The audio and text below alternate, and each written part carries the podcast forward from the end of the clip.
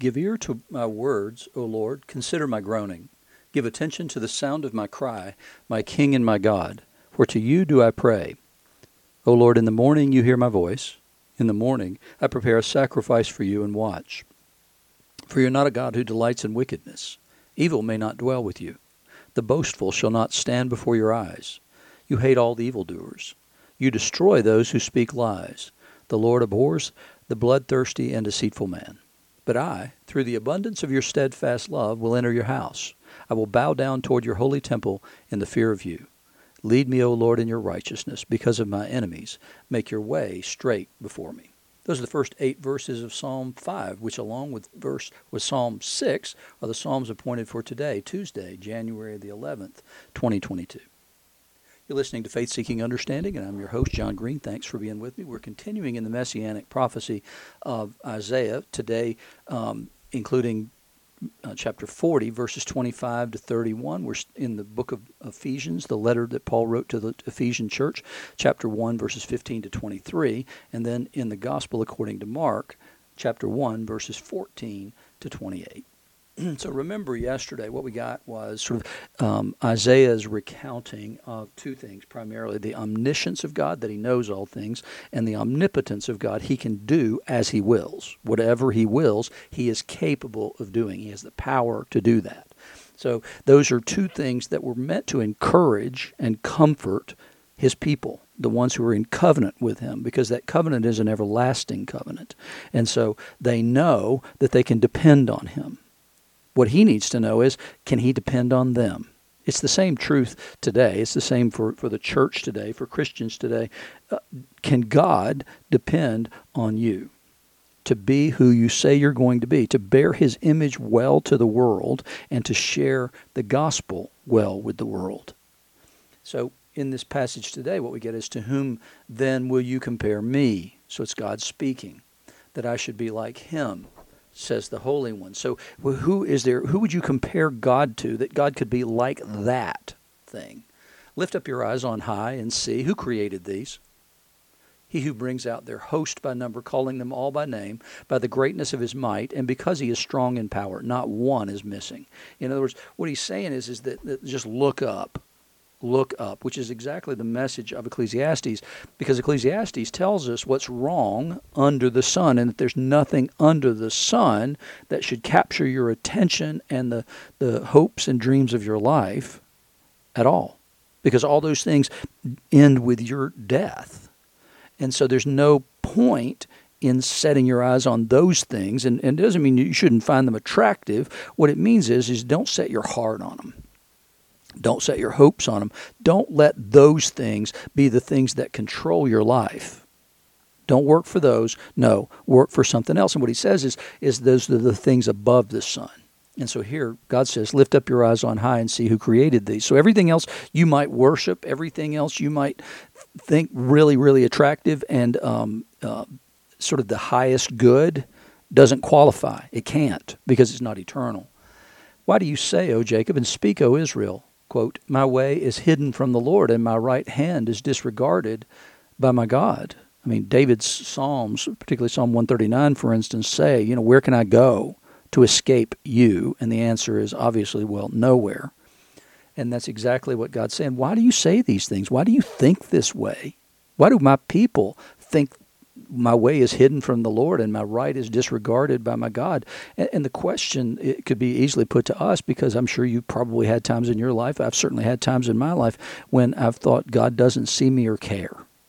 Because it seems like everything's going in the wrong direction. Nothing is good and it, nothing is just or right. So why would that be? God has turned his eyes away. Does he, does he not pay any attention?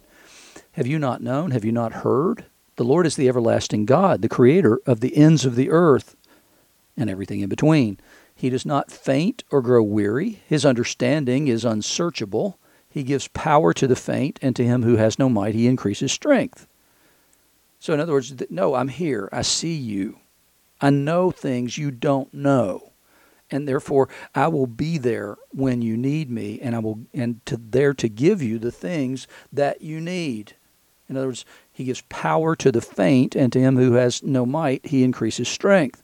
Which is not to say that that he changes their situations so that they're no longer fainting nor lacking strength. No, he provides what you need to get through the situation. Even youths shall faint and be weary, and young men shall fall exhausted. It's the way that it is. But they who wait for the Lord shall renew their strength, and they shall mount up with wings like eagles. They shall run and not be weary, they shall walk and not be faint. And what we typically want God to do is change our situation and our circumstances so that we don't need to have strength or endurance. No, He gives us what we need. We're waiting for Him to give us the strength we need to run the race. I don't know if you've noticed this, but the world's fallen. We live in a sinful world and we contribute to the sin in that world every single day of our lives. But we live in a world that we that, that's not perfect by any stretch of the imagination. And so what we need is not for the world to change, it, it's for us to change, to be the change, and then other people can see what God can do through fallible and, and weak people like us and changing us into the kind of people who are fit for the world we live in. Not the world we'd prefer to live in, but the world we actually live in. And I think that's one of the biggest problems we have in the church, and, and it's one of the, the lies of the false gospel that gets preached in a lot of places, and that is, is that that the world um, that it's everything will will fall into place if you follow Jesus. No, what he'll do is he'll give you what you need to make it in the world you actually live in. We've got to be realistic about the world and then say what kind of people do we need to be and what are the gifts we actually need to live in the world in which we find ourselves, not for the world to come. That's the reason we pray for the kingdom to come and his will to be done on earth as it is in heaven. No, we need actual gifts to live and survive and thrive in the world that we actually live in in the uh, gospel lesson today, we get now after John was arrested, obviously not the world we we want to live in. John got arrested and imprisoned and ultimately beheaded. So you need something to live in that world. Jesus came into Galilee proclaiming the gospel of God and saying the time is fulfilled and the kingdom of God is at hand. Repent and believe in the gospel. Okay, what is it? I mean, yet they don't know. What is the gospel, though? The gospel, that word just means good news. So, what is the gospel? At the time Jesus speaks this, and what he says in this synagogue is he reads that thing from the uh, from Isaiah's prophecy from Isaiah 62, and he talks about people being healed, and he talks about captives being released and prisoners being set free, but but the blind are healed, the the the lame walk, the, all those things, and, and that's the gospel is that the kingdom of God is at hand. And the kingdom of God is at hand in the person of Jesus. So repent and believe in the gospel is believe what I'm saying and what I'm doing. And believe that it points in the direction of the Messiah has come. And then passing alongside the Sea of Galilee, he saw Simon and Andrew, the brother of Simon, casting a net into the sea, for they were fishermen. So remember what I told you yesterday about Mark's gospel and then pay attention over the next little bit about how often you see the word immediately or some synonym of that. So Jesus said to them, Follow me, and I will make you become fishers of men. And immediately they left their nets and followed him. I would say they believed. I would say they believed the gospel. He called them, and as soon as he did, they left their nets. They left everything else behind their career, their business, their father, and they left it all behind because they saw something more valuable in Jesus. And so they, they recognized that what he was offering them was far more valuable than their business.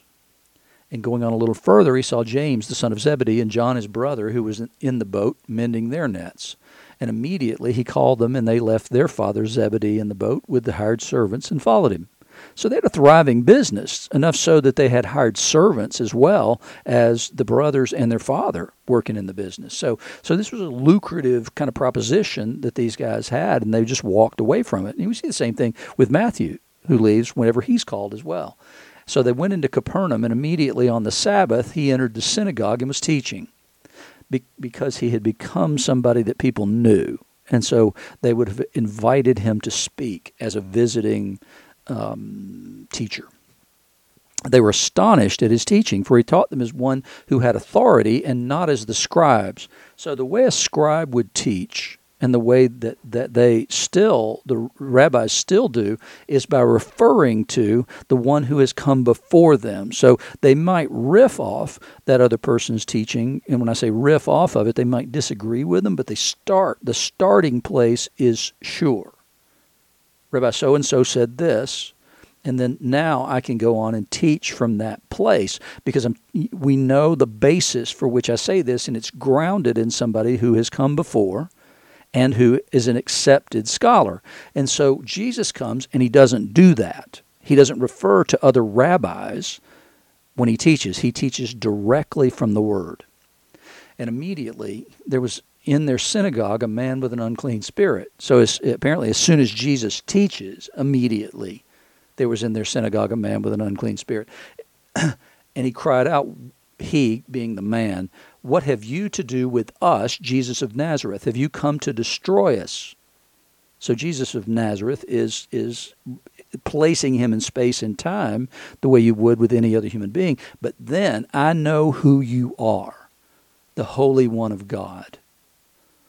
That's a big leap from Jesus of Nazareth coming to destroy the unclean demonic spirit.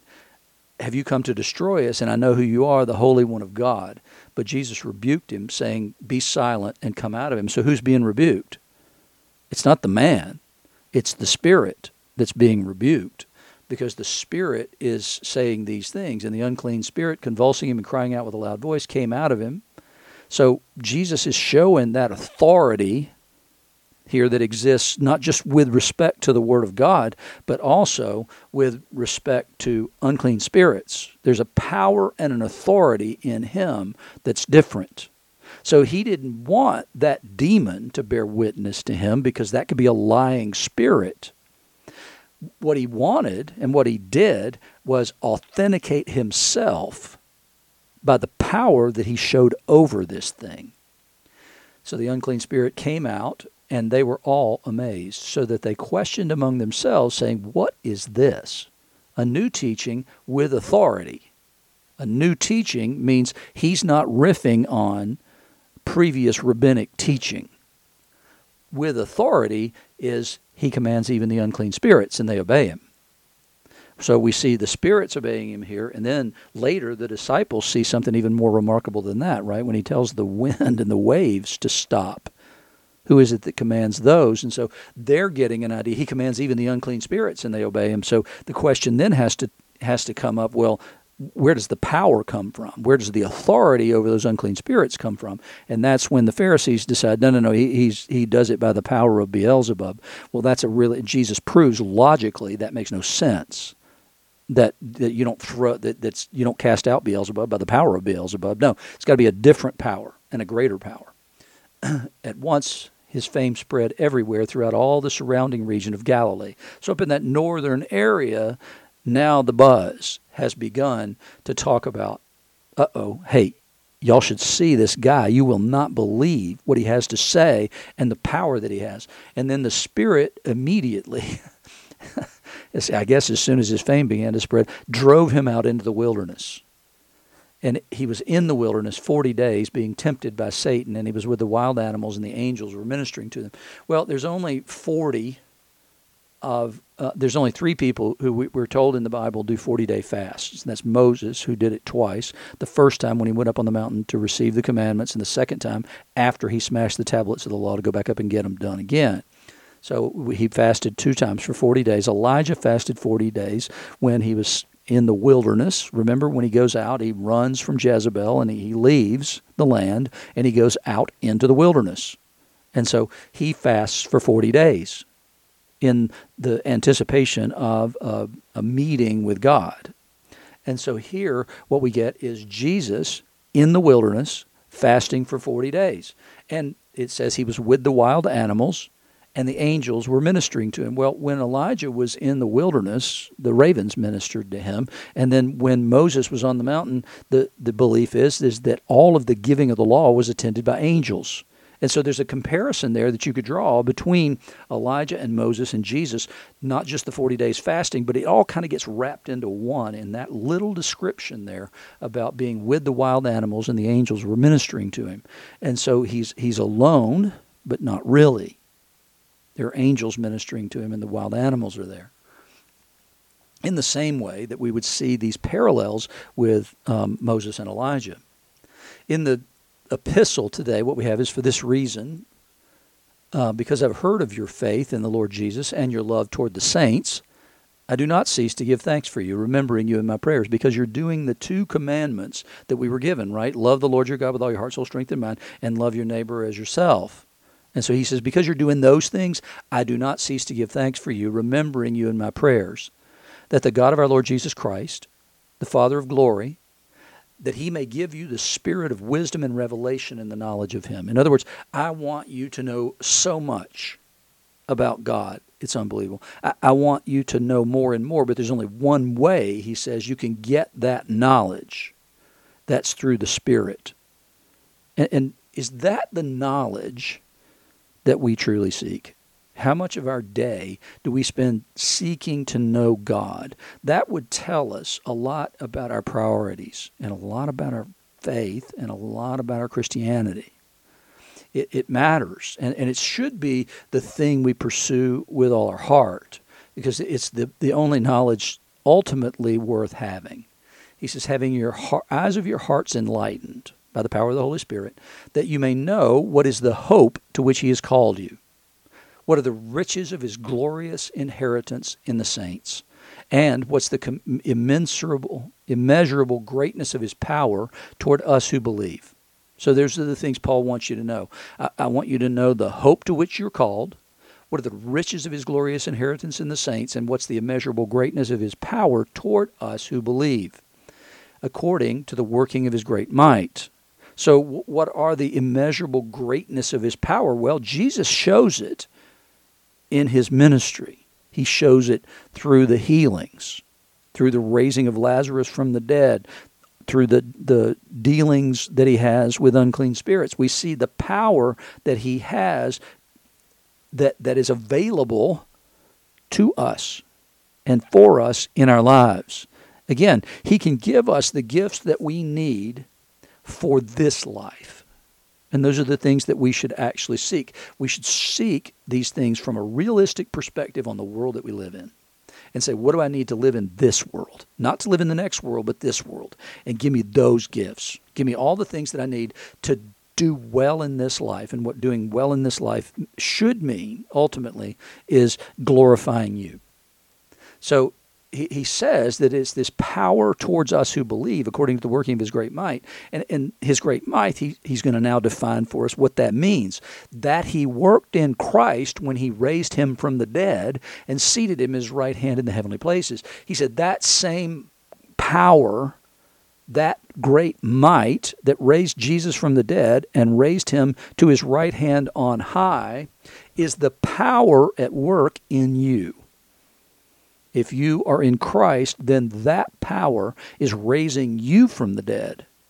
It's changing you in that way. He says, far above all rule and authority and power and dominion. In other words, there's nothing that even comes close to him, far above all rule and authority and power and dominion, and above every name that is named, not only in this age, but in the one to come. And he put all things under his feet and gave him his head over all things to the church, which is his body, the fullness of him who fills all in all. So Paul points to the Trinity here. He points to the Father and that he and the Lord Jesus Christ, and then the power of the Father and the Lord Jesus Christ given to us, working in us, for us, and through us, is the Holy Spirit that's given to us. And he says, so so if you can see with the spiritual eyes of your heart that he all things are under his feet. Nothing is greater than him and he is far above all other power and authority. And you know that he is for you and that you are his child through belief in the Lord Jesus Christ. Then there's nothing for you to fear. There's only things for you to hope. And that's the way And the power with which we get through this life is the power of faith and the power of the Holy Spirit working in us, knowing that there's a better day a coming.